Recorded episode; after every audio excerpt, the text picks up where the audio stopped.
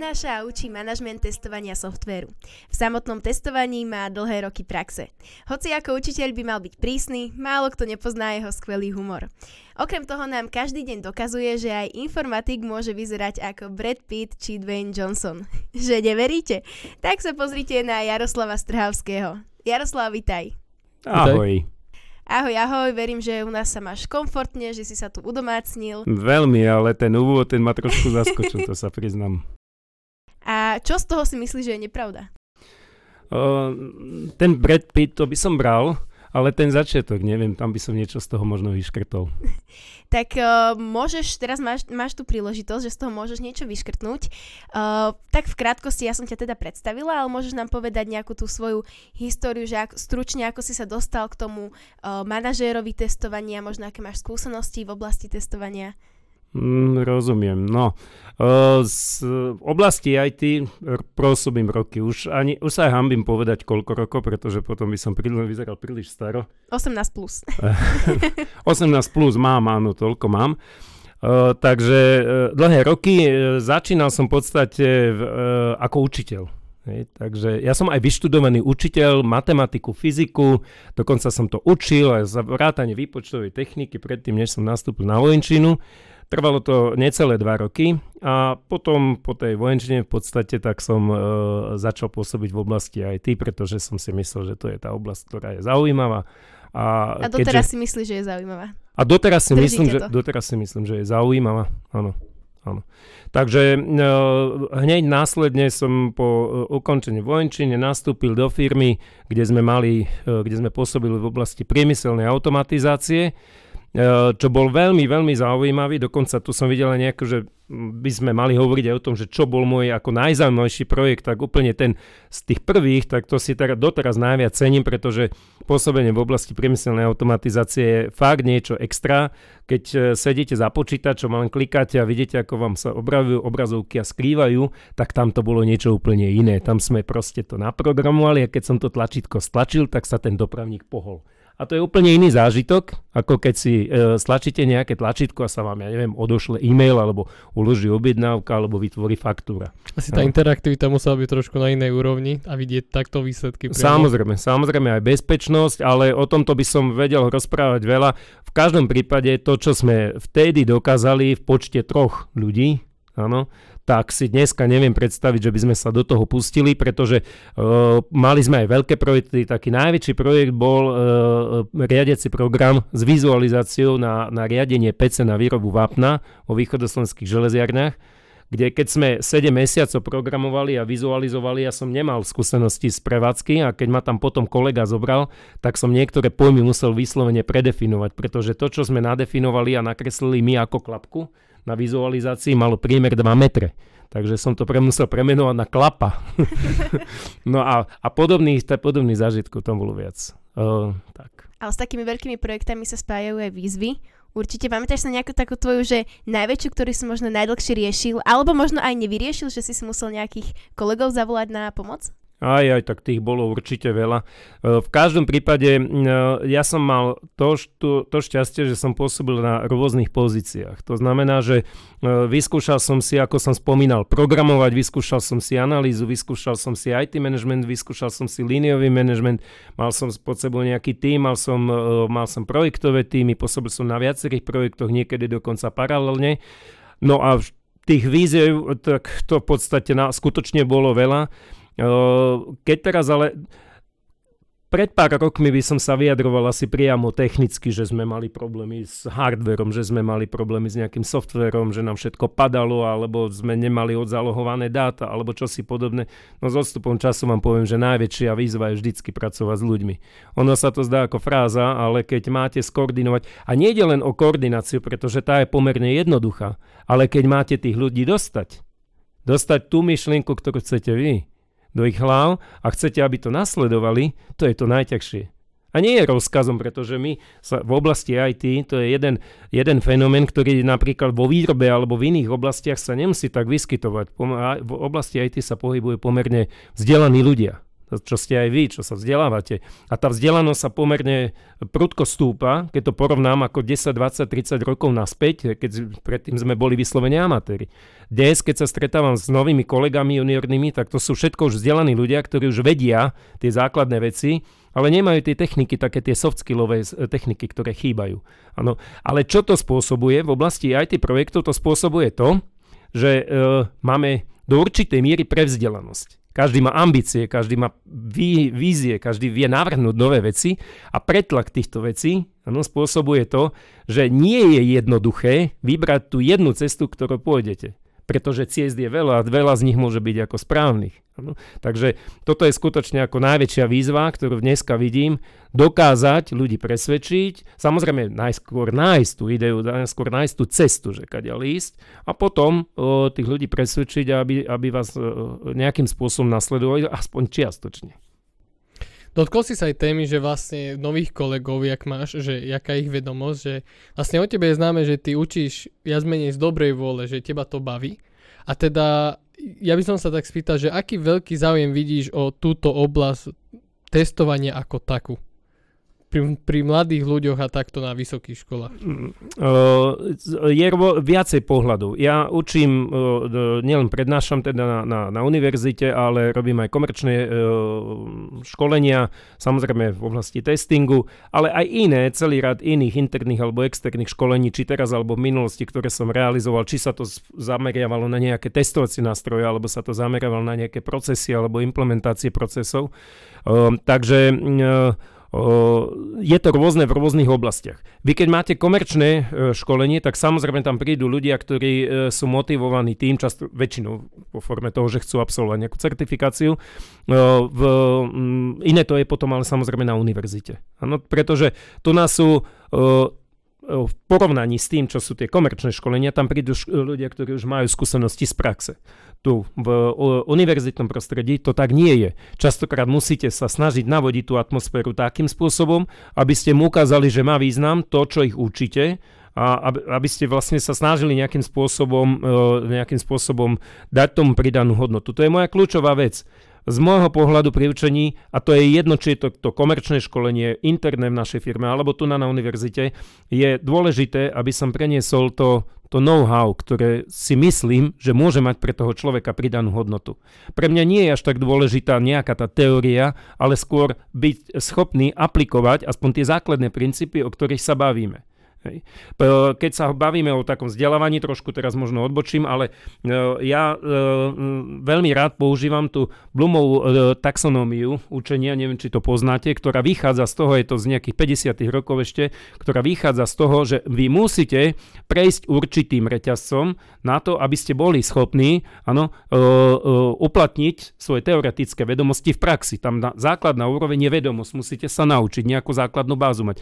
Nie, nestačí, že máte Google Google sa ho opýtate. To vôbec nestačí, pretože vy musíte mať tú znalostnú vedom, uh, úroveň. Následne je to pochopenie. Vy pochopíte, že čo sa vlastne tam chce. Ano. Až potom môžete začať s nejakou aplikáciou. A to je jedno v menšom alebo ro- väčšom rozsahu. To je jedno, či sa učíte celú teóriu, alebo sa učíte vlastne nejakú jednu kapitolu, jednu techniku, alebo nejaký jeden postup. A až keď to aplikujete, a viackrát to aplikujete, tak až následne to môžete analyzovať. A keď ste schopní to analyzovať, preto hovorím, že seniorným človekom v oblasti IT sa nemôže stať človek, ktorý bol na jednom projekte alebo v jednom týme. Musíte si preskákať viacero projektov, viacero tímov, prípadne viacero roli, až potom môžete povedať, že ste na seniornej úrovni. Seniorita sa nedá vysedieť vo firme. Ja som videl ľudí, ktorí 15 rokov robili v IT v jednej firme a potom sa dostali von a skrachovali. Ako osobnostne, pretože oni zrazu boli prekvapení, že už nie sú tými hviezdami, ktorými boli v tej firme, pretože tam robili 15 rokov a poznali úplne všetko. Ale keď vyjdete von, tak zrazu zistíte, že ten svet je úplne inde. Ano. Takže, ale vrátim sa späť, e, e, to znamená, že e, či je záujem o ten testing, testovanie, bohužiaľ, bohužiaľ je častokrát vnímané ako taká vstupná brána do IT. Častokrát aj ľudia, ktorí nemajú v oblasti e, testovania vzdelanie, tak to používajú na to, aby začali, niečím začali. Hej. Takže e, toto je teda bohužiaľ, tomu hovorím. A častokrát aj v rámci projektov sa hovorí, hej, že taký treba je nejaký slabší člen týmu, no tak kam s ním, no tak dajme ho do toho testingu, že áno. Keď nie za projektovým manažerom, tak aspoň do toho testingu. No. Ale trošku to odľahčujem. V každom prípade no, po tých rokoch, ktoré sa venujem ako vyslovene primárne teda testovaniu, a to je, keď teraz už zoberiem, už myslím, že 18. rok, Áno, tak, e, tak uh, som presvedčený, že aj v oblasti e- testingu sa dá urobiť kariérny rozvoj, zaujímavý kariérny rozvoj a myslím si, že v tejto oblasti bude ešte E, prúdky nárast, čo sa týka, e, čo sa týka ako uplatnenia technologických znalostí, e, zmeny procesov a tak ďalej a tak ďalej. Ale na to všetko je potrebné, aby bol človek pripravený a ako som hovoril, tú, tú taxonómiu, ano, to znamená, že najprv musíte vedieť, potom musí, musíte vedieť pochopiť, potom to aplikujete, následne môžete robiť analýzu a viete, aké sú ďalšie dva, dve úrovne? Ďalšie dve úrovne sú, že môžete robiť syntetizovať tie veci ano, a prísť s niečím novým. Až keď toto prejdete, to sa nedá preskočiť. To nie je ako, že na rebríku alebo na schodoch idete po dvoch schodoch. To sa nedá. Ano, to znamená, že vy tý, týmto si musíte prejsť, až následne sa dostanete do, do úrovne, kedy dokážete priniesť pridanú hodnotu v tom, že budete uh, byť schopní ako tým ľuďom ukázať tú cestu niekde inde možno, alebo inou formou, alebo novou metodou a tak ďalej. A to je, o tom, dnes o tom to je. Byť pripravený na zmeny, očakávať ich, vedieť s nimi pracovať. Za mňa je to, že tá popularita testovania to, ako čo za mojich skúseností je, že v praxi sa s tým stretávate, ale vyčajne až na takých stredných a vyšších firmách a korporátoch, kde už vedia si tak vyna- dať na to zdroje a čas, lebo v takých malých startupoch to tam skoro nikto nevidí, lebo však to je úplne na myšlienka, tam treba čo najviac robiť, že to, to si všímam, že človek už keď tak je niekde, že dlhšie aj tá firma je stabilnejšia, tak vtedy začína byť to testovanie akože, že dobre, musíme im na trhu aj stabilný a to, to renomé dávať vyššie, tak vtedy začína byť to testovanie, že viac a viac je závislé na tom. Závisí to, áno, je to tak, ale otázka je v akej oblasti. Pretože to veľmi závisí, a to všetky vždycky aj na tých prednáškach a školeniach hovorím, závisí to od rizikovosti tej danej oblasti. Tým, že školím aj tie komerčné školenia, školil som v rôznych firmách od uh, antivýrob, firiem, čo vyrábajú antivýroby software, cez uh, výrobné firmy uh, pre Škodovku, uh, až po firmy, ktoré sa zaoberajú uh, simulátormi na, na vojenské vrtulníky a tak ďalej. Takže kúse informácie som dostal aj z týchto, informa- týchto, týchto oblastí. A skutočne môžem povedať, že Naozaj to záleží od rizikovosti tej oblasti. Vy pokiaľ budete v uh, oblasti testingu napríklad pri uh, kritických aplikáciách, ako častokrát používam v oblasti zdravotníctva, kde testujete nejaké zariadenie, ktoré v konečnom dôsledku môže ohroziť životy, tak tamto testovanie je naozaj dôsledné, formálne, vysoko presahuje napríklad rozsah pracnosti voči vývoju a tak ďalej a tak ďalej. Áno. Ale na druhej strane v týchto oblastiach to testovanie ani nevnímajú ako testovanie to je súčinnosť vlastne viacerých aktivít a častokrát sa ani ten človek, ktorý to realizuje, sa nevolá tester. To znamená, že no, je to veľmi, veľmi špecifické a skutočne môžem z vlastnej praxe potvrdiť, že to závisí od rizikovosti. Väčšinou si e, test, pokiaľ majú e, ľudia alebo študenti možnosť spôsobiť treba z praxi, tak e, majú skúsenosti treba z bankovníctva, financií, z poisťovníctva, telekomunikácie a tak ďalej, ale toto nie je, to nie je e, jediná oblasť. No to si treba uvedomiť. Na druhej strane je v oblasti IT, tam pracuje najviac ľudí, čo je samozrejme na jednej strane z toho titulu, že je tam proste najviac peniazy a na druhej strane to bankovníctvo, financie, poisťovníctvo používa vyslovene software nástroj, to je ich hlavný výrobný nástroj. Ano, naproti tomu ako proti výrobe alebo zdravotníctvu alebo polnohospodárstvu alebo ďalších, ďalších odvetviach. Takže e, nie čo čudovať, že samozrejme, že v oblasti financi, financí, poisťovníctva, telekomunikácií e, tých peňazí je viacej, viacej ľudí tam pracuje a na druhej strane si treba povedať, že veľa tých projektov nie je tak rizikových ako v tých iných oblastiach. Ano. Čo sa stane, keď máte napríklad, teraz pôsobím v oblasti BI, čo sa stane, ak teraz zistíte, že máte v nejakej sume rozdiel, o, o, poviem tam teraz ako 10 eur. 10 eur vôbec neriešime tisíc eur vôbec neriešime. Hej. Niektoré zostatky rozdiely riešime až vtedy, keď sú rádové v 10 tisícoch alebo 100 tisícoch, pretože to je len na úrovni štatistické chyby, keď to porovnávate voči celkovej sume, ktorú sa napríklad objavuje voči vo reporte, ktorý ide voči napríklad Národnej banke alebo Európskej centrálnej národnej banke a tak ďalej a tak ďalej. Takže je to o rizikovosti. Hej. A tam, kde je to rizikové, tak tam verte tomu, že to testovanie prebieha úplne iným spôsobom a výrazne, no, nechcem povedať, že kvalitnejšie, ale dôslednejšie. Dobre, a čím je väčšie riziko, tak tým človek musí byť aj teda väčší expert na tú oblasť. A je to také, že už keď v nejakej oblasti ste zbehli a povedzme, že uh, máš tam viac tých projektov už za sebou, skúsenosti, tak sa viac orientuješ na tú oblasť, alebo v podstate berieš akýkoľvek projekt? To je, eh, ako som hovoril, seniorita sa nedá vysedieť, ale v tomto prípade platí, že keď niekde pôsobíš v nejakej oblasti dlhú dobu, tak proste si tie znalosti tam ako vysedíš. No to znamená, že do, samozrejme prvá vec je, keď eh, niekde chcete uspieť, tak je eh, extrémne veľká výhoda je znalosť tej domény biznis domeny, v čom sa pohybujete. Ano, čo častokrát je chyba e, testerov, že to nemajú, tie informácie nemajú. Ani nie tak častokrát vlastnú vinou, ale treba s tým, že ten proces je tak nastavený a nemajú možnosť sa naučiť, ako vlastne ten biznis ako taký funguje. By ste sa čudovali, ako veľa ľudí pôsobí treba aj v oblasti financií alebo, e, alebo, alebo poisťovníctva alebo telekomunikácií, ktorí, e, e, ktorí vyvíjajú tie softvery, ale samotné biznis procesy nepoznajú.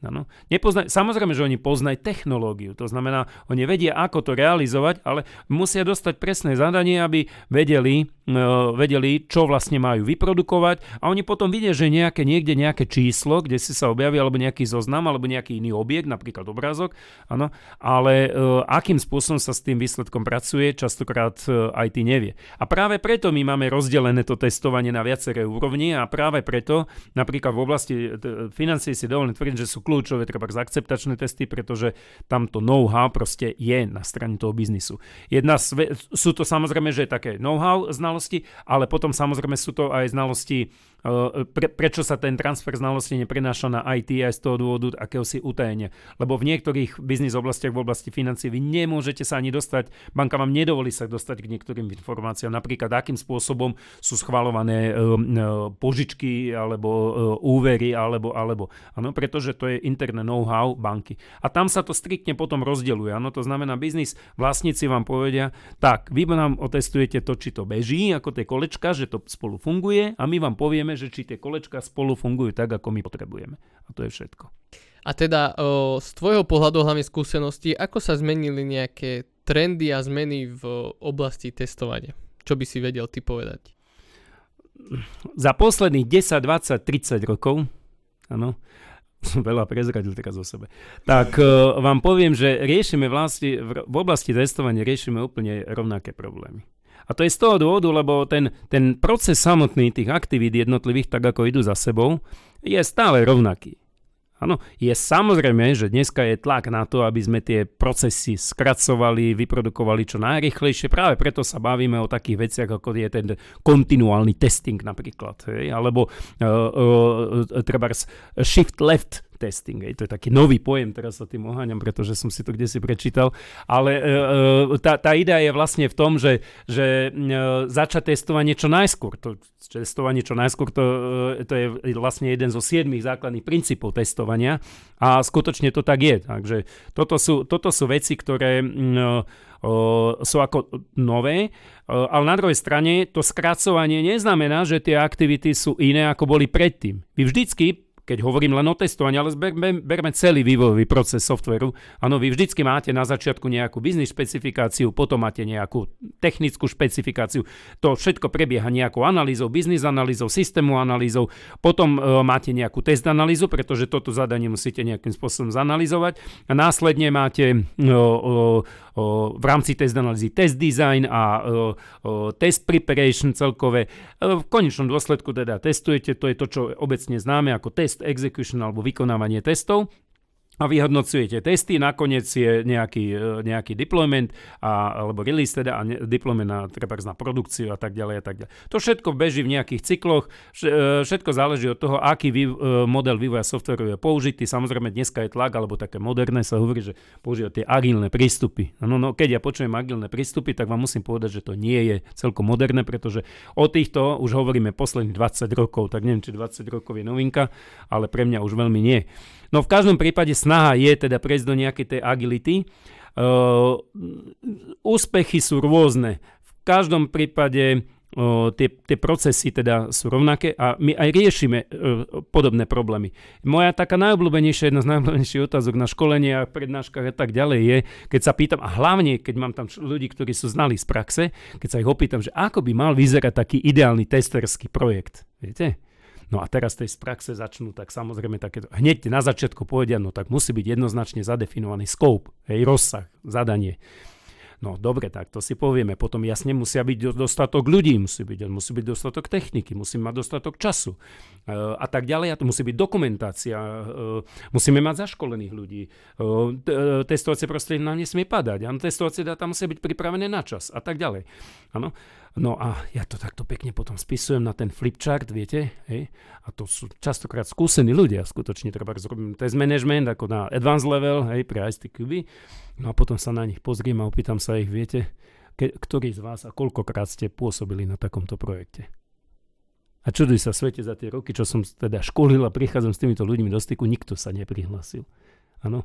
Čiže my, ja tomu hovorím ideálny testerský projekt, hej, ale nie sme my idealisti. Rozumiete? Nie sme my idealisti, že my všetci chodíme po chodbách a hovoríme o tom, že ešte toto nám chýba a potrebujeme viacej času, potrebujeme perfektnejší nástroj, potrebujeme a tak ďalej, ale my v podstate, my vyberáme z tej skrinky, ano, ktorá sa volá ideálny testerský projekt, keď hovoríme o testingu. Samozrejme, takýchto ideálnych projektov majú určite aj analytici, vývojári, projektoví manažeri a tak ďalej. Ano. A voči tomu to porovnávame. Takže e, e, z tohto, z tohto pohľadu e, to testovanie, keď sa vrátim späť, to testovanie má stále rovnaké symptómy, stále rovnaké problémy, ako som hovoril už pred 10, 20, 30 rokmi. Ale čo je dneska nové, alebo čo sa mení, tak je určite, a tým sa teraz veľmi intenzívne zaoberá, je príchod tej umelej inteligencie. Pretože to si myslím, že bude radikálny skok. Veľa ľudí to ešte nedocenuje, pretože nemá s tým priame skúsenosti a nevie si predstaviť, kde by to všade mohlo byť implementované. A moja skúsenosť po tom, čo som si prešiel, a to hovorím teraz o nejakej dvojmesačnej skúsenosti, ešte nie je teda intenzívnej, áno, je, že s tým sa budeme stretávať úplne všade. Úplne všade. Ano. Na túto tému som trošku mám taký poznatok, že ja som na LinkedIn pozeral a už dokonca je také, niektoré firmy už adaptovali ta, takú stratégiu, že už AI akože nejaký chatbot im robí, že čisto to interview a oni už iba to, keď sa dostanú cez ďalšie kolo, tak vtedy reálne spoznajú, že keď už som videl, že už na takejto úrovni sme, hovorím, to už sme ďalej, ako som si myslel aj ja som. Že... No. A tie, to, to, to, vám poviem takú, takú pikošku, ako teraz pred troma dňami som sa bavil s kolegom a ja som si teda, mám tam predplatené to, to chat GPT a teda som mu to ukazoval, akým spôsobom to funguje, tá 4 verzia a on bol úplne nadšený z tohoto. Ja hovorím, ty si mi hovoril, že si sa na to pozrel predtým, no ale ja som nevedel, že to má takéto možnosti. Hej. A tak sme urobili skúsmo jednu vec, že sme dali vygenerovať nejaký obrazok na základe popisu a on mi potom dal takú otázku, no a ten obrazok ako čo, môžem ho použiť? A ja hovorím, ja neviem. Tak sa opýtaj toho četu. No, tak sme sa opýtali četu, že ako je to s autorským právom tých obrázkov. A odpoveď bola, áno, sú voľne k dispozícii. Viete, v čom je tá pointa? Pointa je v tom, že my sme, ten nástroj nám niečo vygeneroval a my sme sa ho potom spätne opýtali, že ako vlastne to môžeme použiť. Rozumiete, že tá interaktivita, to je niečo úplne iné, ako keď nájdete niekde nejaký obrazok alebo vytvoríte si aj hoci na základe sofistikovaných funkcií v nejakom kreslicom programe. Hej, a, a, a vy ste vlastne, my sme boli v dileme, lebo my sme ho nevytvorili, ale bol vytvorený na základe našich podmienok. Takže ako to vlastne s tým je? A toto je, toto platí vlastne ako, to je jedno z rizik, ktoré vidím ako vlastne oblasti umelej inteligencie, no, že uh, uh, je tam otázka takej tej dôvery. Hej, to znamená, že ota- legislatívna otázka určite veľmi široké, široké um, oblasti to otvára, ale na druhej strane je, je to tak už rozbehnutý vlak, tak ako teraz vnímam, že proste toto sa nezastaví a nezostáva nič iné, len všetky tie okolité podmienky musíme čo najrychlejšie, a teraz už hovoríme spoločensky, ako prijať, tak, aby sme, aby sme e, to stih, tomu, stih, to, tomu stíhali ako No, to nasledovať, pretože v opačnom prípade sa skutočne môže ako spoločnosť, nielen projekty a nielen aj tie projekty sa môže dostať do problémov. A keď prepojíme to testovanie a tú umelú inteligenciu, tak samozrejme veľa nám môže pomôcť zlepšiť aj, pom- aj zrýchliť procesy, ale vidíš tam aj nejaké možno hlavné riziko, čo môže do testovania priniesť umelá inteligencia? Mm, už som teraz spomenul, že je tam otázka tej legislatívy, to znamená, kto je zodpovedný kto je zodpovedný za to, že uh, treba mi nejaký AI tool povie, že je to správne a ono to správne nie je. Ano. Takže uh, určite v tejto oblasti. Potom samozrejme otázka bezpečnosti a zdieľania informácií a tak ďalej. Uh, ja poviem ale trošku iné, možno, že odbehnem od tohto, ale vrátim sa. Ja si nemyslím, že súčasný stav umelej inteligencie je, je nejaká, nejaký finálny stav ďalšej etapy. Ja si myslím, že toto je len prechodná fáza. Toto je si treba uvedomiť. A prechodná fáza v tomto zmysle uh, hovorí, uh, hovoríme o tom, že uh, vy ste teraz povedali, že testovanie to zrýchli a tak ďalej, ale ja si veľmi dobre viem predstaviť, že testovanie ako také buď úplne zanikne, alebo bude úplne inom móde. To znamená, že dneska mi kolegovia hovoria, ako úspešne použili nejaký AI tool na generovanie testovacích prípadov. Ja som si sám to vyskúšal na niektorých veciach a fakt je to ohromujúce, čo dostanete z tohoto a skúšal som ešte všelijaké podmienky do toho dať. Samozrejme musíte to verifikovať, lebo môžu byť a sú aj chybné výsledky, ktoré sa tvária ako veľmi pekné.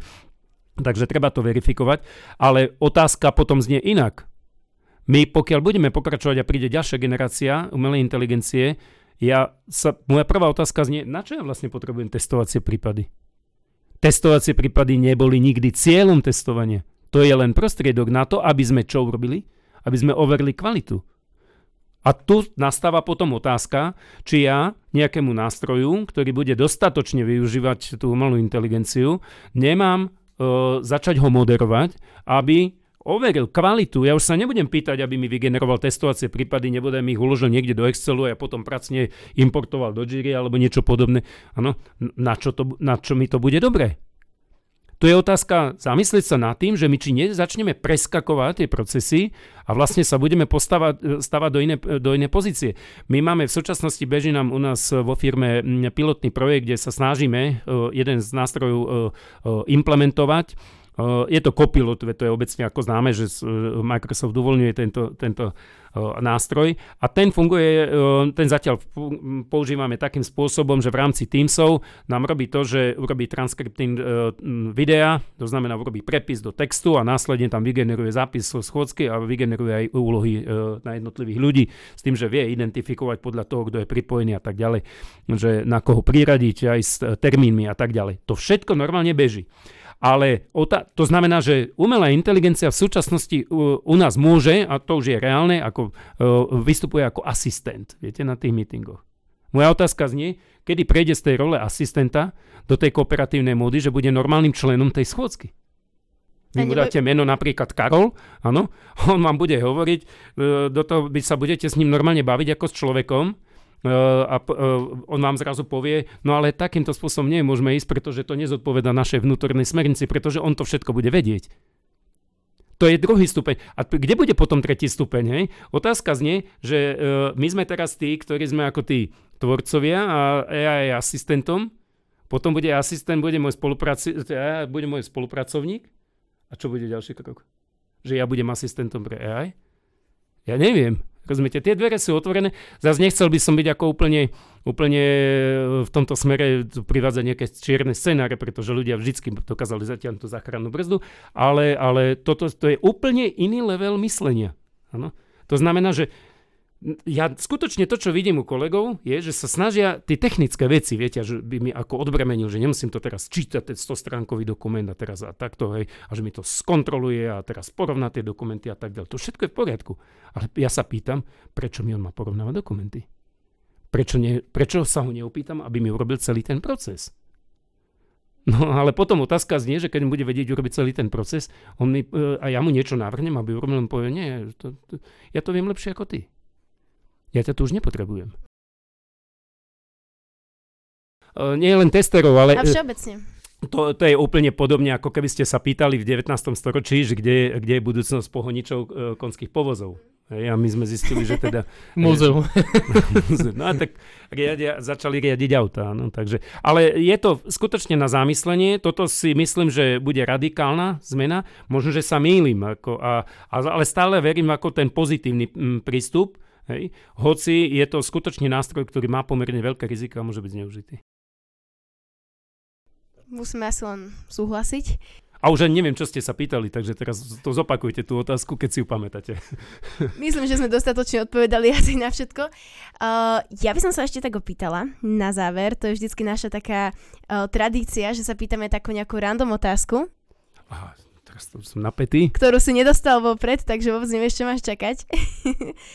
No, mňa by veľmi zaujímalo, že čo si myslíš, pokojne môžeš porozmýšľať alebo povedať z prvej, že čo je podľa teba najviac neužitočný vynález v histórii, ktorý kedy bol vymyslený? Najviac neužitočný vynález? A musí to byť ako technický vynález? Hociaký. Hociaký vynález. No koleso to nebude, tak si myslím. Teda rozmýšľam, rozmýšľam. Najnežútočnejší vynález teraz moja babka by povedala, že internet. Hej, lebo nedokáže narúbať drevo, no ale, ale... A z tvojho pohľadu e, teba, čo sa tak dotýka, respektíve teda nedotýka? Viete čo, uh, aj slepá ulička uh, je niekedy prínosná v tom smere, že vám ukáže, že tadiaľ to nechoďme. Čiže z tohto pohľadu ja neviem, že či existuje neužitočný vynález. Určite by som mohol moralizovať a hovoriť o tom, že zbranie sú zbytočné, jedy sú zbytočné a tak ďalej a tak ďalej. Možno aj plasty, nakoniec možno aj ja, neviem, ale, ale, ale e, aj tá slepá ulička má niekedy význam. Vy sa tam dostanete a zistíte, že tadiaľ cesta nevedie a idete ďalej. Ten, každý vývoj prebieha nejakých fázach, áno, a uh, určite uh, uh, proste tak. Nemyslím si, ne, nepovažujem nič za neužitočné. Ano. Považujem za nebezpečné veci, považujem za ako škodlivé, ale neužitočné, neviem. Vy ste našli niečo, vy? To je otázka na teba. Ale akože zastávam ten názor, že zo všetkého sa vieme poučiť a všetko nám niečo prinesie a keď sa nad tým zamyslíme, tak všetko má svoj zmysel. Áno, áno, určite s tým súhlasím. A takisto malo aj zmysel, že sme tu takto všetci spolu sedeli, že sme sa verím, že niečo nové dozvedeli, že aj ty si ten čas verím, že príjemne strávil, aj že naši poslucháči sa tiež niečo nové dozvedeli. A my by sme ťa z touto cestou chceli poďakovať, že si si našiel ten čas, že si nám to takto vysvetlil, objasnil. Za mňa to bolo veľmi prínosné ťa takto počúvať a verím, že ešte niekedy pri nejakej téme sa zase budeme počuť. Ďakujem za pozvanie, som rád, že študenti sú aktívni. Už som ani neveril, že takéto niečo existuje u nás. No, takže držím vám palce a verím tak tomu, veríme, že budete že... v tom pokračovať. A že Ďakujem. toto nebude ten vynález, ktorý bude nebude Áno, že to nebude ten vynález, ktorý bude neužitočný. Tak. Ďakujem za pozvanie. Ďakujeme a prajeme ešte príjemný zvyšok dňa.